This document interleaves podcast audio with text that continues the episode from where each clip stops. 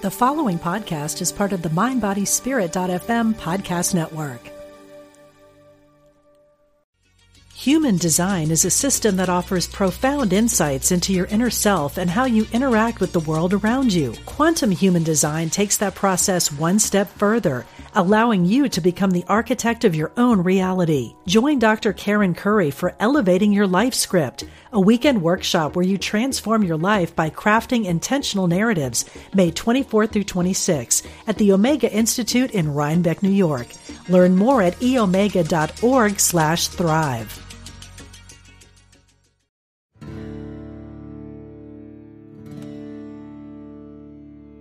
Welcome to Spirit Matters, where we explore matters of the spirit with leading experts from across the spiritual spectrum, all designed to enrich and enlarge your wisdom, deepen your joy and peace, and awaken your inner connection to the divine. Here's your host, Philip Goldberg. Greetings, everyone, and welcome to Spirit Matters, where we host conversations with a div- diverse range of uh, wise people on the broad subject of spirituality. Um, if you're tuning in for the first time, uh, please go to mindbodyspirit.fm and uh, follow us.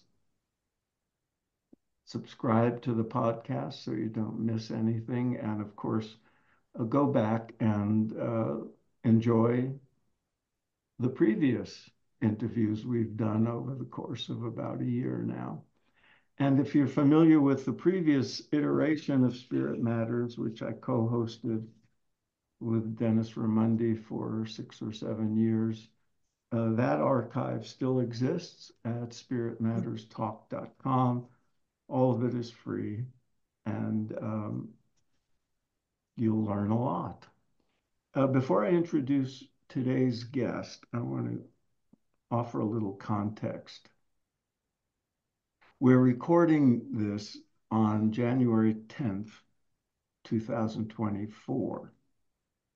As we begin this new year, many of us are uh, very aware that uh, we might be in for a bumpy ride for reasons uh, I don't have to enumerate.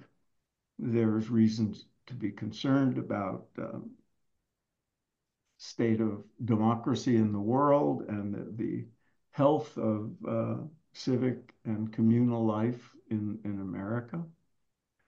And um, many of us are thinking we need a strong spiritual response to the issues in front of us and that uh, people who are uh, serious about their spiritual lives, their inner lives, uh, need to not be divorced from outer concerns at this time. So I decided I wanted to devote some of our podcasts to exploring how uh, that intersection of spiritual life and civic life. Um, and so I reached out to some friends for suggestions of people to interview. And I got some, and today's guest is one of them. Ann Helmke is an ordained minister in the Evangelical Lutheran Church in America and serves as the faith liaison for the city of San Antonio, Texas. Prior to that, she was director of spiritual services at Haven for Hope, a program that serves homeless people. She's taught theology, she's led workshops and retreats, and co founded the Interfaith San Antonio Peace Center, and she's co authored books. All of her work has focused on social justice and civic engagement. And consistent with that mission, she currently works with San Antonio Mayor Ron Nirenberg on Compassionate USA, a campaign designed to promote compassion and community healing, which is how she came to my attention. So, Ann, thank you for being here and welcome. Well, thanks for having me, Phil. I'm very excited about this. Did I get the introduction right? Yeah. In fact, I'm going to like go back into the recording and I'm going to type that all out so I can send it to people when they ask for a short because you did get it absolutely correct. I'm flattered. So thank you. I usually, you know, edit the the bios that people send me for the spoken word. Um, I always begin by asking people their uh, essentially their spiritual origin story, how you came to the uh, path that you're on and uh, the work that you do. So uh, please give us uh, an overview of your own spiritual history and uh, go back as far as you think you'd like. well, um, that's a very long story. So I will. uh, I'm gonna, uh, you know, like you summarize it, but just to, um, I think also give context to our conversation yeah. and really, you know, our potential in the world because I know that my um, origin story really does begin in terms of growing up in a family of faith. I grew up in a farm, but um, I have no idea. I was young. I know I was riding a tricycle, so that kind of tells you how young I was. But um, I can remember the breeze on the back of my neck and um, recognizing whatever those words might be for somebody who's probably four or five years old at the time, but that there was a presence in my life that was bigger than me. And so that uh, breeze was more of a breath behind me. And I, I really do see that as potential in our world that we do know quite young things that those of us who are older don't necessarily recognize that are there. So I just think there's so much potential there. Um, but then further into that origin story was growing up in a family on a farm next to a village of 300. um, so I grew up small, but I'm now in the seventh largest city in the country. But that growing up model really San informed Antonio me. is the seventh so, largest city in the country. Yeah. Uh-huh. San Antonio wow. is the seventh largest city in the country. I had no idea. Yeah. Anyway, I'm and, sorry uh, to interrupt. I just wanted to be No, sure no, no, that's okay. But you know, I grew up because it was a farming community. It was small and still remains that. Uh, but I I had models around me parents um, and and all those 300 whatever people. But um that you know you were engaged in everything in yeah. a community that small you know? People took took turns being the mayor and people you know there were just there were just so many roles that everybody served. And my family you know did everything from teaching sunday school to you know mopping the floors to chairing the the church council to I mean it it it provided me um, a really strong formation in terms of this is how community works.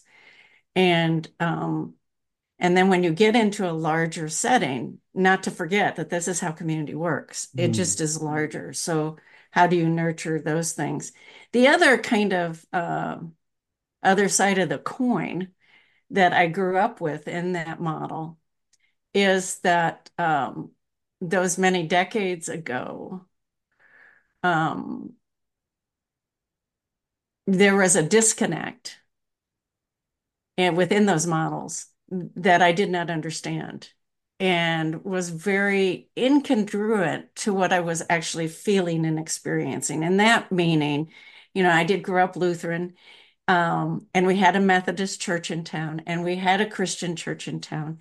And the larger town next door, they actually had Catholics there, right? Imagine that. And uh, and that's about the you know the spectrum that I grew up in. But the the thing that I would notice in this very loving family and community, and when specifically at the dinner table, um, talking about friends, colleagues, I guess, of my parents and and watching them be together with these friends and how much they enjoyed each other and how much they worked together but then there would always be this kind of note uh, of them being catholic mm. or methodist or you know there it was kind of like they're, they're great people they're great friends but mm. you know they're not lutheran. And i'm like I, it didn't make sense to me as a child. And it it really has informed my life of why is there this gap? And again i was probably five six seven when i started to recognize but what is that? And the other ma- kind of major one was that uh, i think i was about in sixth grade and um, and my favorite activity and this sense inside of me was to uh, uh, serve communion, the Eucharist, mm. out under the willow tree, my favorite play space. But um, but I really kind of felt something was wrong with me at the time, and didn't tell anybody because I was female, and and there were n- none of us right. serving in those roles, and um, so those kind of situations and injustices, we could call them that, or or disconnects, they didn't make sense. And again, I, I find a lot of potential because I was young and I could sense those things. Mm. So hmm. again, we could be do, working more there, right? In um, shifting our world by recognizing that we can be sh- shifting really early or than we think. And it's not that a, it's not a thinking thing right? I didn't get that information by thinking. I didn't get that presence behind me by thinking. Mm-hmm. i didn't recognize the disconnect by thinking. It was something very internal that i was recognizing at a very young age that's fascinating. And there's more to the story, but that's enough. well, let's we'll draw some of it out because uh, I have some questions. And I'm just, I always, the contrast between your upbringing and my probably had 300 people, you know, uh, on my street. I grew up in, in New York. And, you know, there were, you know, well, much more than 300 people on my street in apartment buildings. And the level of diversity uh, was extraordinary. Um, given that, your early years, um, you became a Lutheran minister. Now, please explain to us, because I think when people hear Lutheran, we think very conservative, certain intolerance for diversity and inclusivity. Uh, I, in fact, I remember uh, when after 9-11 there was a big interfaith gathering uh, in New York City and uh, it was a Lutheran minister who refused to sit with the others on the stage.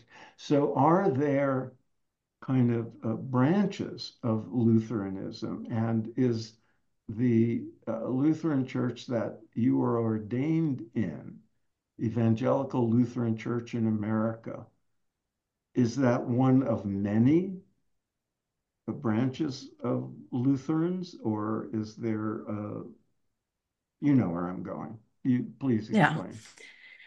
Well, and I think one of the the biggest things I learned in my church history course in seminary is that no matter, you know, like what kind you are, that within the kinds, there's a spectrum. Mm. There's a spectrum in all of us, right? And so within the Lutheran traditions, um, I'm from the Evangelical Lutheran Church in America and um, has been ordaining women since 1972. Uh. Ah. And um, and I graduate, uh, this will age me here, but I graduated from high school in 73 in rural America. and uh, didn't still find out for a couple years that the church I was a part of was ordaining women, right? Oh.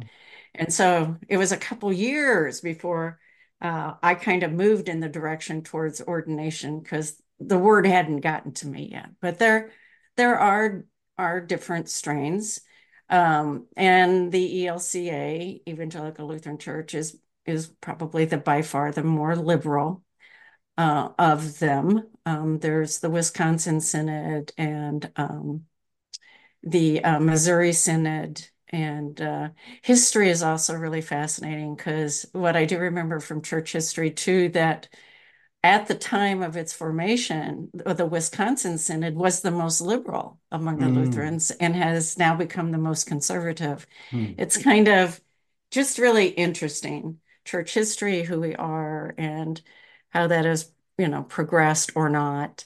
Um, but yeah, um, and none of the others ordained women. We're we're still the only one in the batch, and um, and that's how many decades later, right? Mm.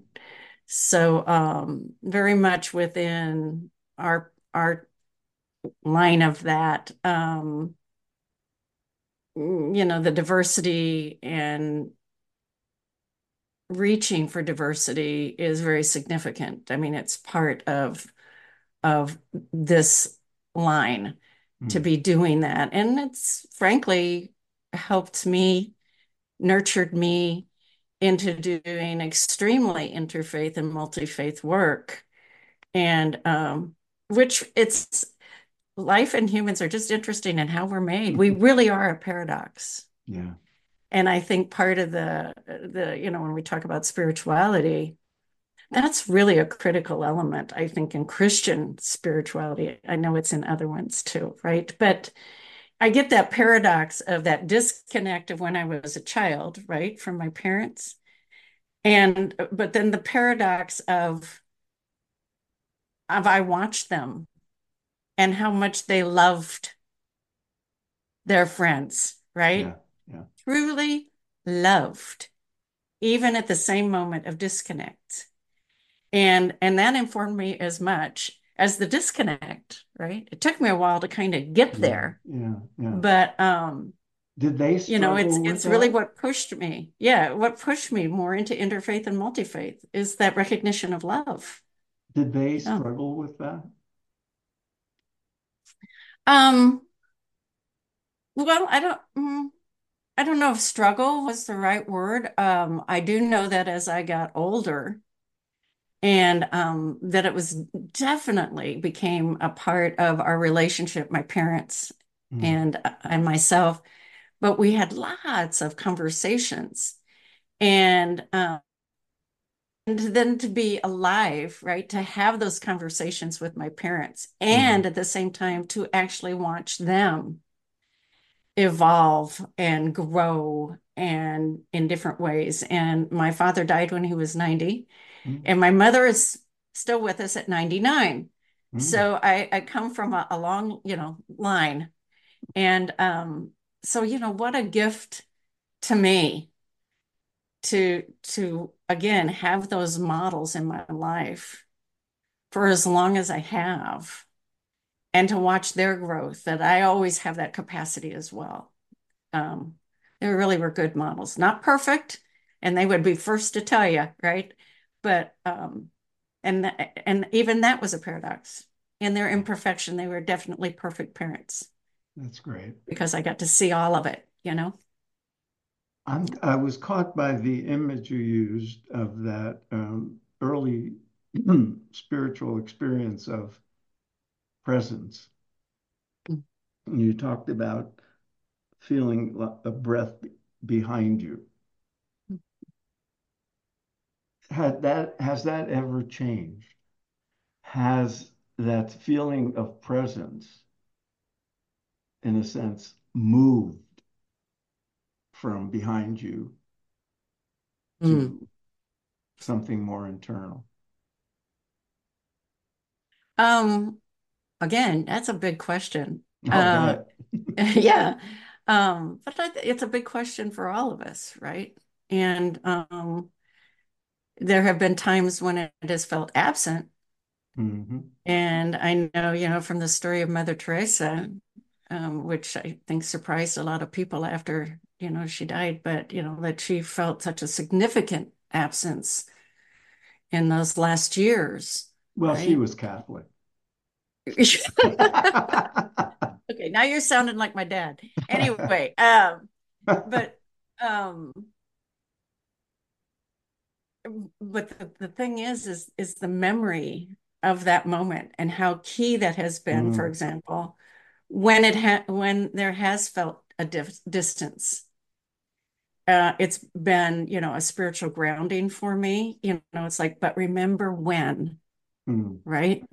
and and it doesn't take much for me in that remembering like it it's happening right now i i know i'm not alone and again that's something i feel in the center of my being it's not an intellectual move but my memory you know connects with body memory spiritual memory um, there have been fuller moments of that presence where uh, and other times too where it feels like i'm swimming in it mm. you know in that presence and that it's everywhere mm-hmm. and in all people and um and boy am i grateful for those moments and um and if i become aware in the moment it, even better you know there's just like such gratitude comes within the awareness like oh my here I am in this moment.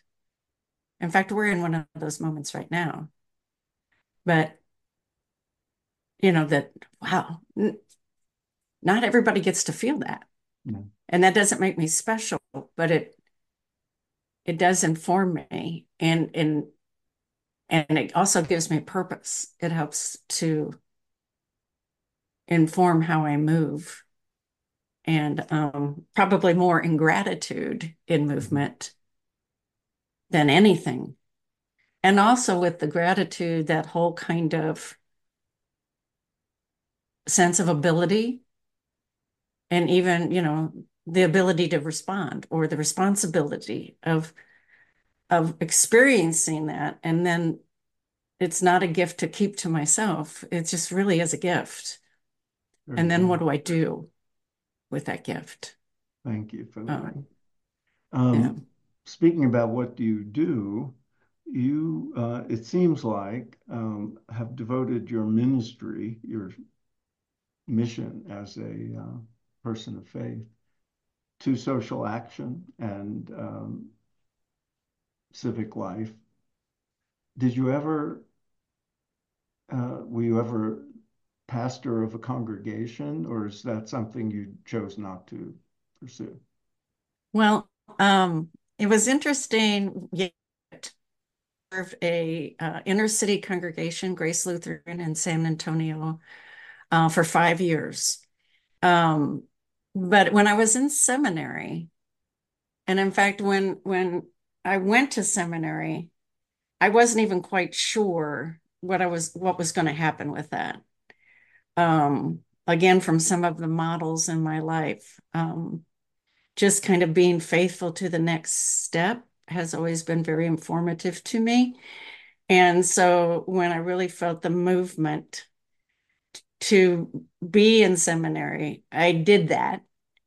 And while I was there, it was kind of a, a frustrating to me how many people I would meet at seminary and they knew what they were going to do right? And they were so excited, you know, like rural ministry or they're going to do inner city, you know, like they knew. I had no idea. I just knew that I was supposed to be there then, right?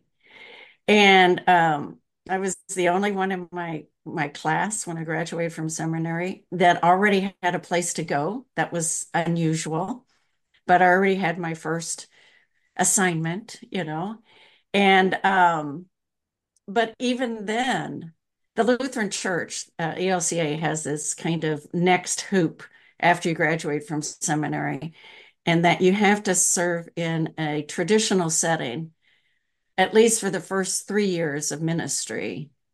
Uh, so, in a congregational setting, before you perhaps specialize in some form of ministry.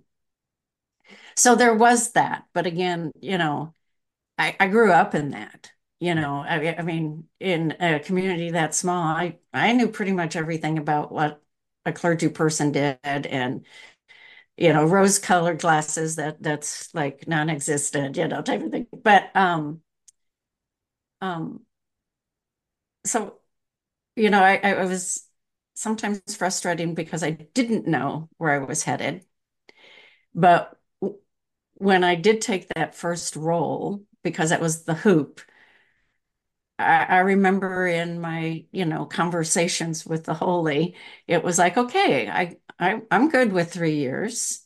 Uh, uh, and I will be as faithful and I was and I will you know do my very best but I will come knocking in this conversation conversation when we hit three you know and and that's exactly what happened mm. um and when I got to three and that exact day you know I had a a taco and sat down at my desk and I'm like, okay, so what does this look like? And and things began to shift. But I really think too, it all began in that again, the origin story, because in small communities, like I said, people took turns being mayor.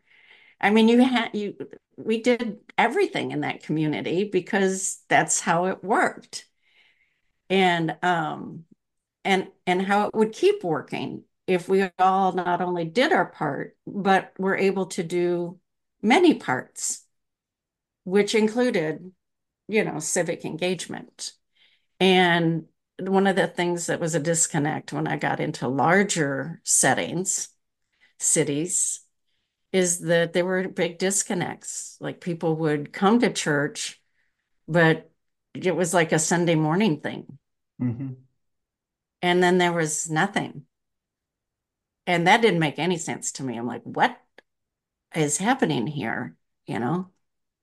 And um, there was in many sermons, not just my own, many sermons, you know, kind of that encouragement and a challenge, an invitation into service in the world. I mean, that was not uncommon or isn't uncommon language, but just not seeing it. And I got to tell you, this is another part of my ongoing, you know, I am, we all are, you know, work in progress. But I was preaching one Sunday in that five year period that I was in the congregational setting, but I, uh, it was the boat, in the boat and walking on the water and that that passage. And I tell you, the worst time to have your own sermon speak to yourself is is not in the pulpit. It's not the, the best moment in time. but um, you know, I was preaching on, you know, getting out of the boat and trusting that reach and that that we were created to walk on water, um, to be Jesus and in fact, you know, he even says we said we would do greater things than he ever did. And we could have a whole conversation on that. But I realized in the middle of the sermon, I was encourage everybody there to get out of the boat. And then it hit me that if I weren't willing to be out of the boat, then I couldn't even preach about it. And um, it was it's, it was the last time I was in a pulpit preaching. Ah. Um, I still preach a lot, but um, I don't do it in the pulpit. I in that moment, I had no idea I was going to do it, but I got, I stopped, and I walked out of the pulpit, and I think I resigned within the next week, mm. and I wasn't planning on doing any of those things, but I I just realized that if I were going to encourage and invite, I had to do it myself. And that, you know, it's that whole thing, you know, preach, but use words only if you have to. Hmm. And um, and that's when things really started to shift. I I had in that five year period, there, there's a sidebar that informed me, but I went to uh, a summit at the Church Center in the United Nations, and it was on service uh, around the world, people doing different things. And um, so there were some things that came out of that, and I coordinated a gang summit here in San Antonio, and all of that happened in those five years. So it wasn't like I didn't have some idea of what I could be doing, but I was still doing mostly in the boat stuff as opposed to out in the world service. So um, it was a trajectory change. Human design is a system that offers profound insights into your inner self and how you interact with the world around you. Quantum human design takes that process one step further, allowing you to become the architect of your own reality. Join Dr. Karen Curry for Elevating Your Life Script, a weekend workshop where you transform your life by crafting intentional narratives, May 24 through 26 at the Omega Institute in Rhinebeck, New York. Learn more at eomega.org slash thrive.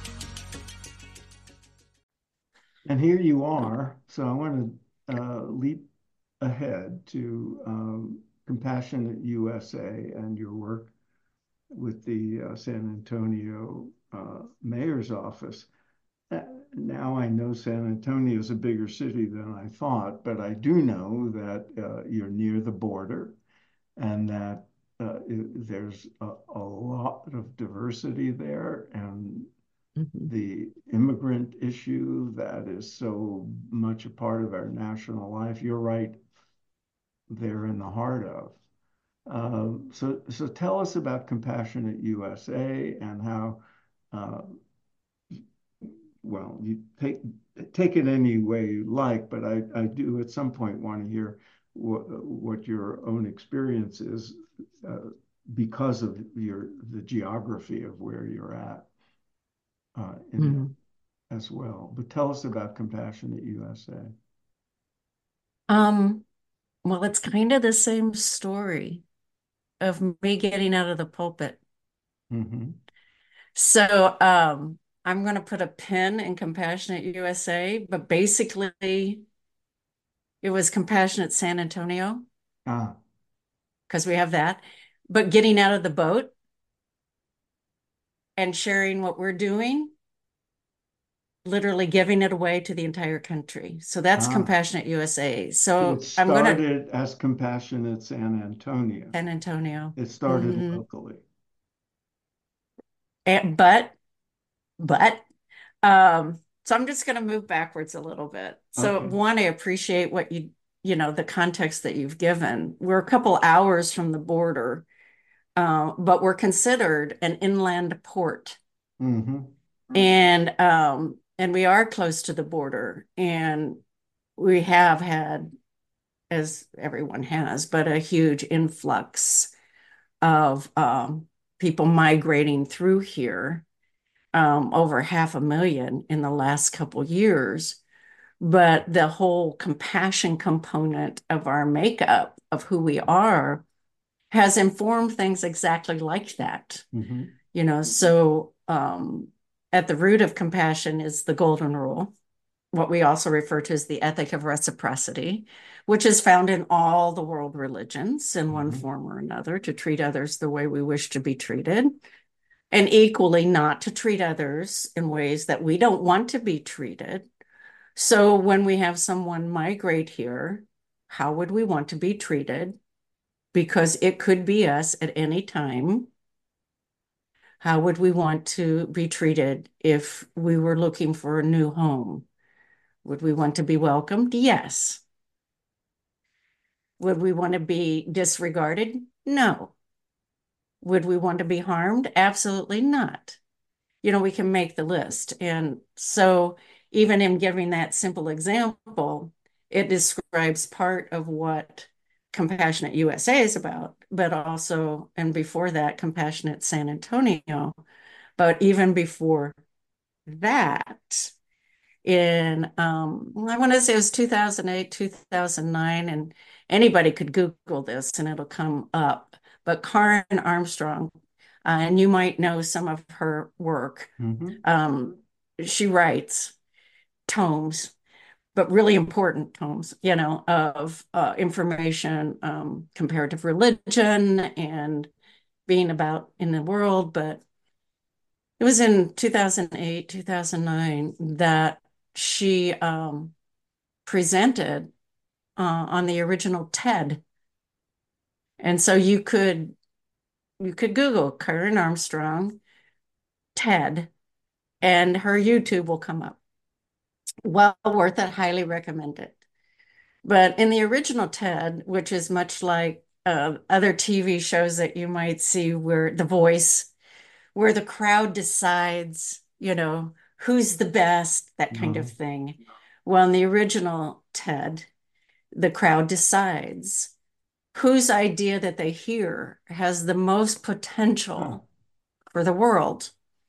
And Karen, who's, you know, not a consultant, or I mean, there's a, a hundred things she's not.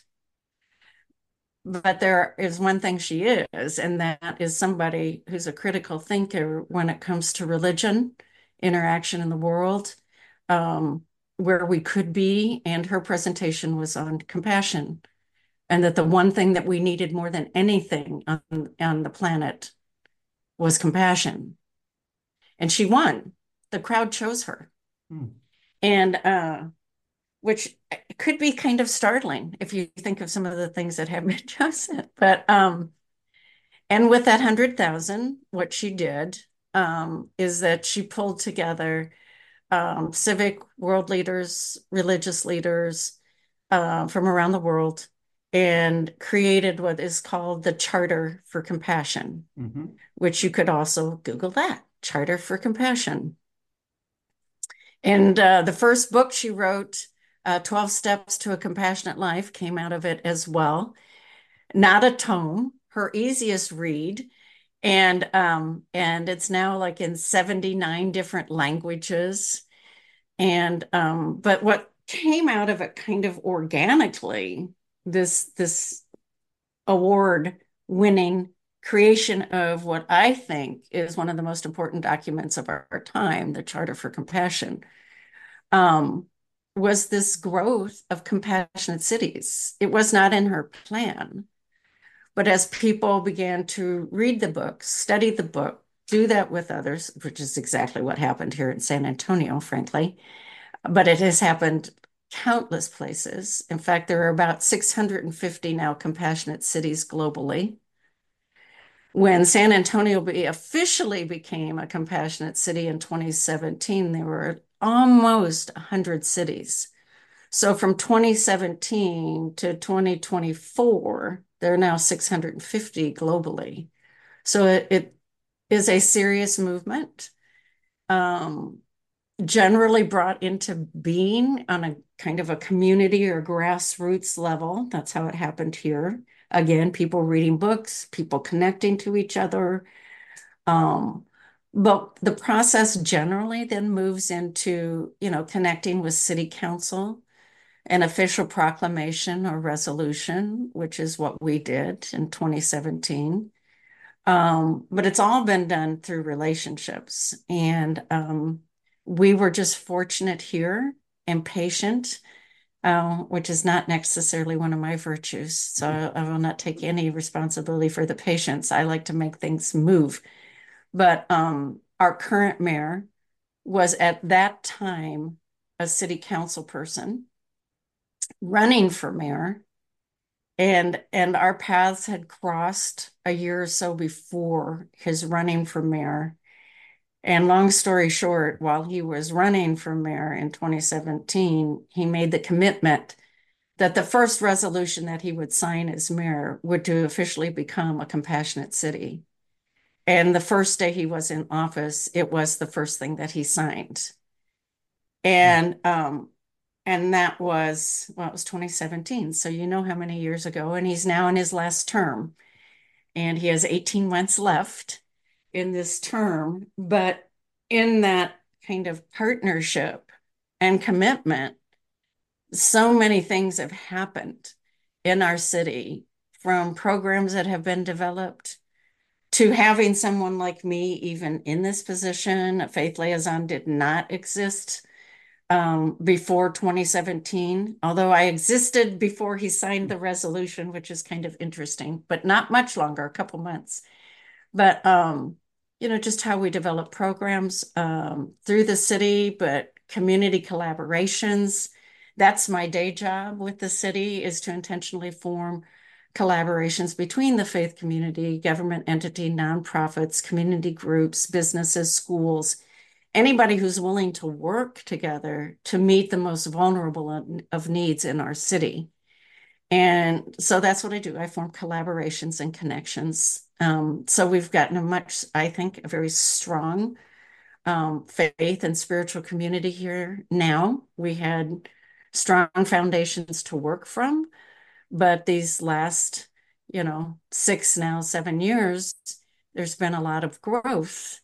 And um, in terms of policy making and and our civic leaders um, embracing this ethic of reciprocity, as well as our faith com- community stepping up in recognition of that golden rule and it's a part of something we all have in common within our, our traditions and and engaging the community and and in civic more civic ways than we had in the past mm. so um, what happened in terms of compassionate usa so to bring us up to speed. Before you but, do um, and yeah. I, can you give us uh, some concrete examples of examples. policy programs that evolved out of uh, i mean it's one thing for somebody a city to say yes we'll be compassionate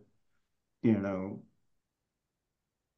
whatever the name of the city is uh-huh it's another thing well and that it's that it's not just words right yeah. and and in fact the the resolution has been very informing but we also built it from an informed place. But so, you know, like what does it even mean yeah. to be a compassionate city? But one first thing it means is that um, it's a part of our DNA in recognizing we're already compassionate. So neuroscience has also helped with that. Um, so there's tons of research now, neuroscience and others, uh, in terms of the value of compassion and what it does contribute but that we can also become more compassionate. And neuroscience also informed that, that by sheer repetition and intention, we can strengthen those neural pathways into becoming more compassionate personally, collectively. Um, but it's also done collaboratively, that it's done in community. And so that the resolution is, is written in those ways. So when you ask about policies and programs, what has happened? So immigration, we started there, so I'll just say that. There was no there was no like real debate and we have to remember we're I'm in Texas. Yeah. So whatever that perception is for what whoever is watching this, right? Probably a lot of those perceptions are pretty close to the truth, you know. But for San Antonio, it, it wasn't a debate. You know, offering hospitality to the stranger is how we would be wanted to be welcomed ourselves. And so when the first major influx happened around 2019, that was how our leadership in the moment responded. And we began welcoming people then in 2019. And we already were, I mean, we're a city like the country is, frankly, but we're a city of of immigration and people migrating through it. We always mm-hmm. have been. Mm-hmm. It's just the numbers became so more pronounced since 2019. So immigration. Um, part of the all of this too, as well as recognizing that Maslow's hierarchy really comes into play, but those things at the bottom of Maslow's hierarchy safety and security, housing, health, food, you know, those things, we focus there. And when we focus there, community starts to form. And then community starts to like nurture and care for those things higher up in that hierarchy. Mm-hmm. So the community starts to heal itself. I mean, we could go in a whole conversation, right, theologically and spiritually about all of that, mm. and it's a it's a it's a wonderful thing to behold. But um, one of our, our job uh, programs, Ready to Work. People can Google that. But we have intentionally put a whole lot of money in that direction. So, policy that if we help people develop in terms of work and we also assist in finding job, that that contributes to safety and security within the home. And so we're investing there and um and doing, I think, a very remarkable job of doing that. Um, we've done a lot of work and continue to do a lot of work in terms of mental health. Hmm. Kind of again from this Maslow's hierarchy, mental health is not separate from physical health. It's healthcare is holistic and includes spiritual health. And so in this kind of whole milieu of relationship that's been forming around compassion, that holistic nature has become more intuitive to who San Antonio is as a collective, you know. So, you know, mental health post pandemic, but in the pandemic, really, you know, started to become more pronounced or people became more aware. The need became larger, but we were already doing that connection prior to the pandemic. So during the pandemic, and then even more so post pandemic, uh, a lot of effort has gone into into that direction as well.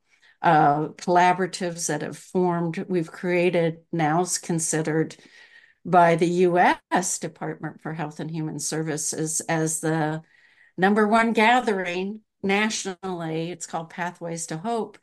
Um, but we were doing that before the pandemic, and we can continue to do it. But we have people from all over the world who attend and and focus and work out of this model of community working together.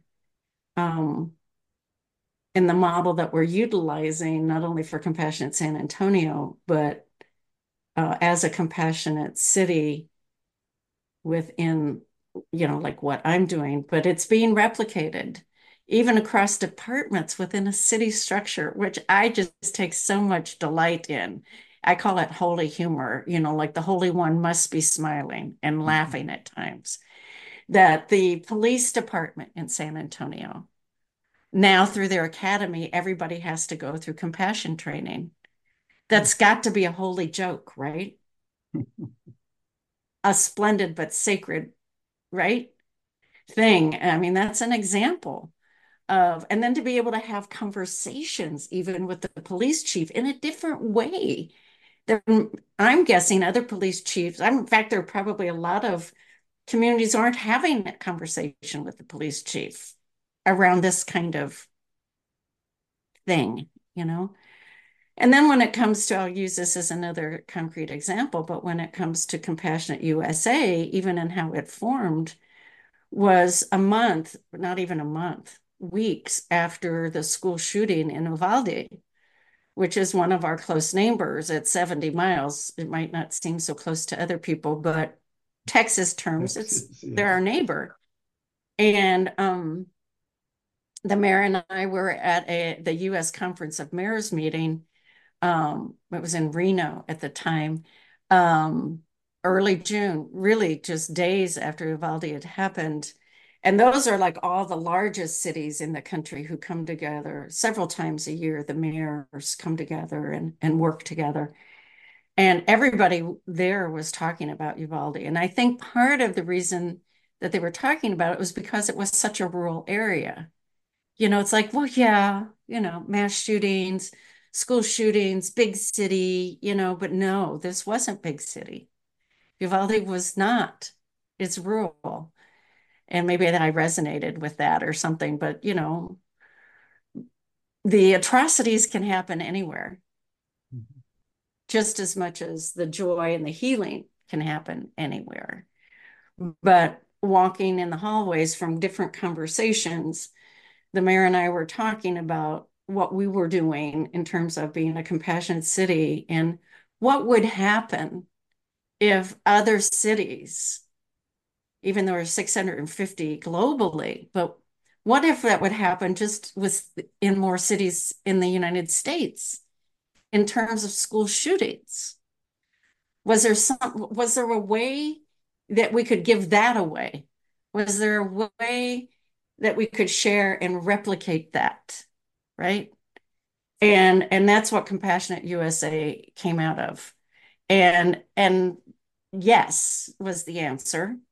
And so um, even before we returned, there were conversations happening from Reno back to San Antonio. Could we develop a training and education that could be online and free and available to everybody in the United States? Well, you also know that once something goes online, it's free and available to the whole planet. And um, but that's what we did. We worked with a, a, local, the community college, and they did the curriculum development. And people can go there from this www.compassionateusa, all run together, .org. You'll find free training there. Actually, there's several free trainings, but one is a video series. You could use those videos for like adult forum. They're, you know, seven minutes long, maybe, and to have just to let those those thoughts and and movement enter into our being. Uh, my dream is that you know compassion becomes our children's first language, no matter what language they speak. But I know I had it. And we all do. It's a matter of recognizing it, finding it back if we have to, exercising those muscles, mental, spiritual, emotional. And we can do that. There's skill sets to learn. That's but, my um, next. Um, that's actually uh, you. You just uh, gave me a segue to uh, one of the important questions I wanted to ask you uh, in the time we have remaining. Um, can co compassion? Two questions what is the relationship between compassion and empathy?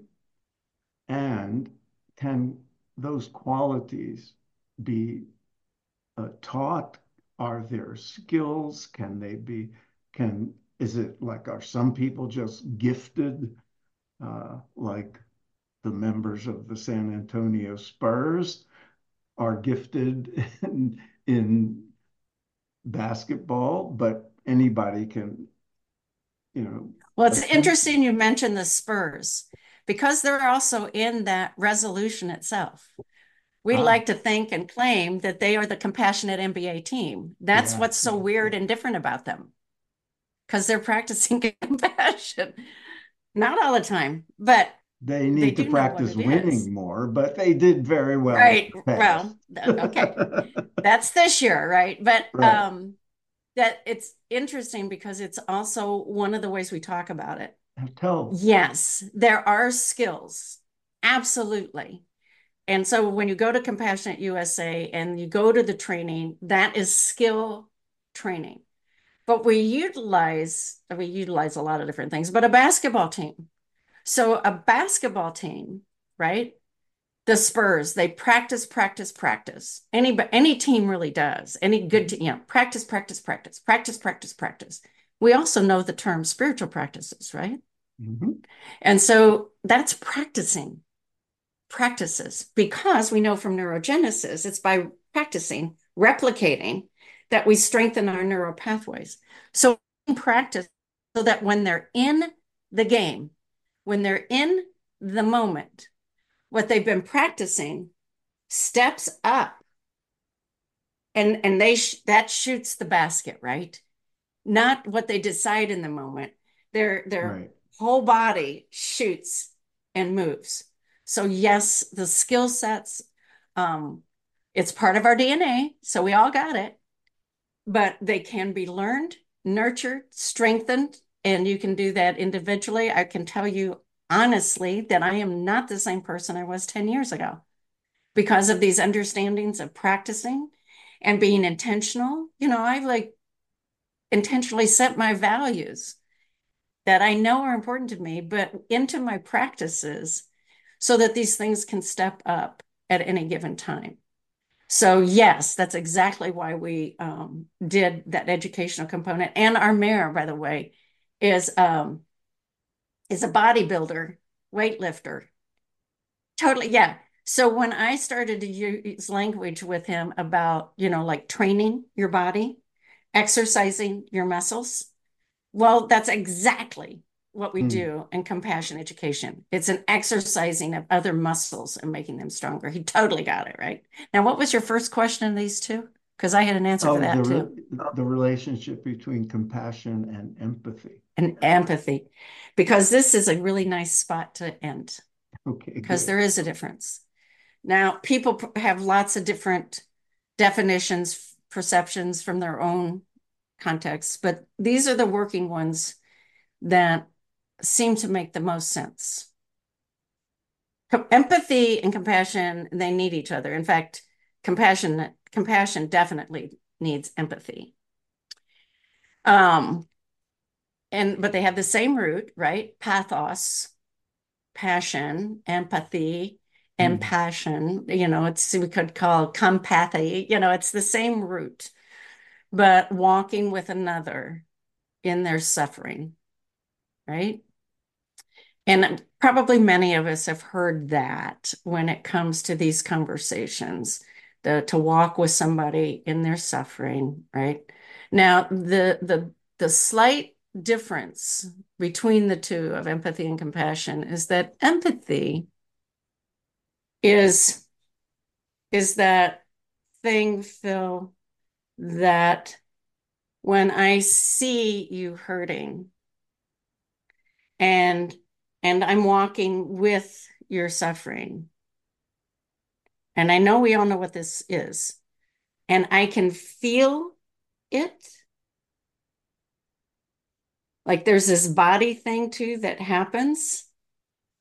You know, like I can even get anxious about it. Um, I can feel sad with you. I can grieve with you. I have these things that are happening with you. I'm walking with you, but I have these things.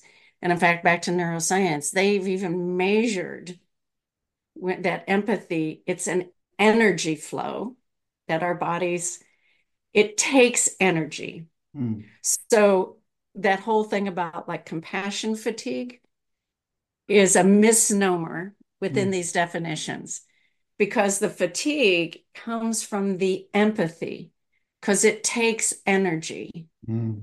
from us there's it literally there's a thing that happens in our body right so um compassion is the antidote compassion also walking with somebody's suffering, but it feels a sense of agency. But I could do something. You know, we we could do something. Mm-hmm.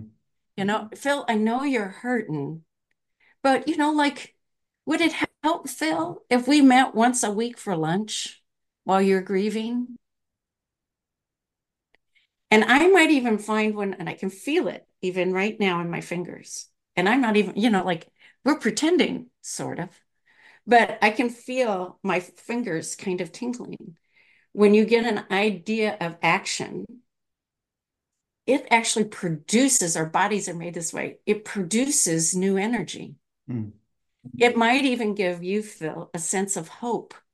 Oh, Ann, I, I would love that if we would so we in fact you might even feel feel a sense of of hope uh, uh, uh, uh, even like a, a, little spark of there might uh, something might happen right? To heal me to make me more whole again in where i'm really hurting so um and and when you get more and more in tune with it and more and more practice you can literally feel these things in your body.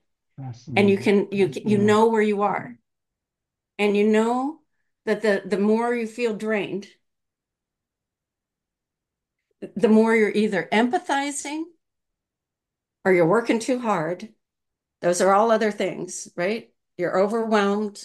There's this energy drain you're like i i what agency do i have in this moment how can i change this equation and if i start to answer that one creativity starts to enter in Um, and, you know, that's what creation's all about, you know, creating something out of the mess of it all, right? Out of the pain of it all.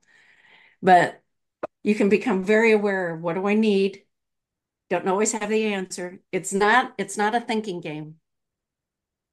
But your mind can help, but your body usually knows long before your head ever does. And that is a spiritual move. Great. You're right, and uh, that was a very good way to end. I will Yep. make that, unless you have a final word for our audience. No, but I'd I'd love to keep having this conversation with you and anybody else. Well, I just get, you as you can just tell, I get me- so energized. by sharing offered and me, telling. uh, lunch every week Why don't we do that, Phil? because we're 2,000 miles away. Oh, But I can sit here with you virtually, have a cup of coffee with you, It's have lunch with you. It's a deal. It's Any of us can do that. I've been having communion with my 99 year old mother since the begin every Sunday since the beginning of uh, COVID, the Is pandemic. still in the small town? Uh, actually, she's in the larger town just next door, Okay. Lincoln, Illinois. So, Ah, um, well, bless her. yeah, Um, thank you so much for being Thank with you. us, and and uh, listeners, um, you can learn more about uh, what we've been talking about at compassion compassionateusa.com, is it or dot .org? Org and that ATE. So Compassion USA isn't the same thing. Ah, It's a good thing, but it's not the same thing. And people will get confused. They're like, well, this doesn't sound like anything she talked about because it's Ah, not. okay. So it's compassionate, ATE, USA.org. Okay, and you can find the Charter for Compassion online. And uh, well, all this will be posted at uh, the website when this interview is posted.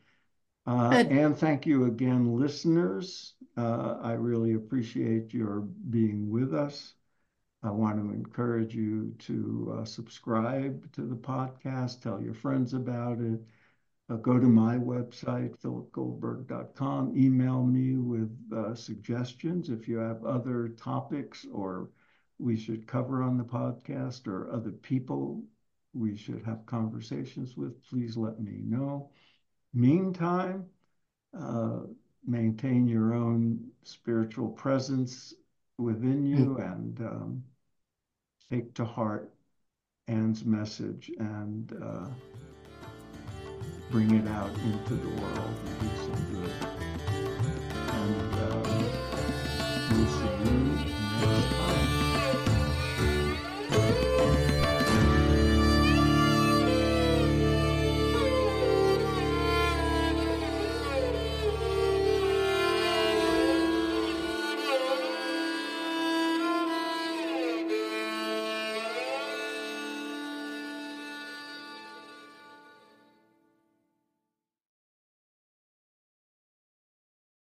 If you're inspired by the teachings of Dr. Wayne Dyer, you will love the Change Your Thoughts, Change Your Life podcast with Nadia Dela Cruz. You are a spiritual being having a human experience. My name is Nadia Dela Cruz, and I started the Change Your Thoughts, Change Your Life podcast to explore spiritual topics like manifestation and meditation with guests who share their own stories of insight, awakening, and transformation. Listen now on the mindbodyspirit.fm podcast network or wherever you get your podcasts.